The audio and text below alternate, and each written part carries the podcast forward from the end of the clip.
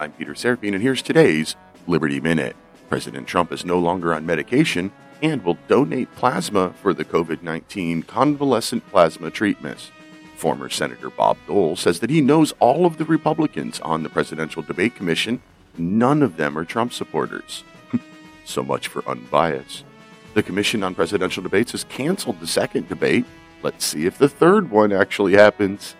Just like the 2016 election, Trump is behind in the polls, but also just like 2016, some predictive models show a Trump victory. Ohio admits that 50,000 voters received the wrong ballots, another example of safe and foolproof mail in voting. So far, in early voting across 27 states, registered Democrats have returned more than twice as many ballots as registered Republicans. Join me in the Liberty Lighthouse tonight at 8 p.m. on Mojo 50 Radio.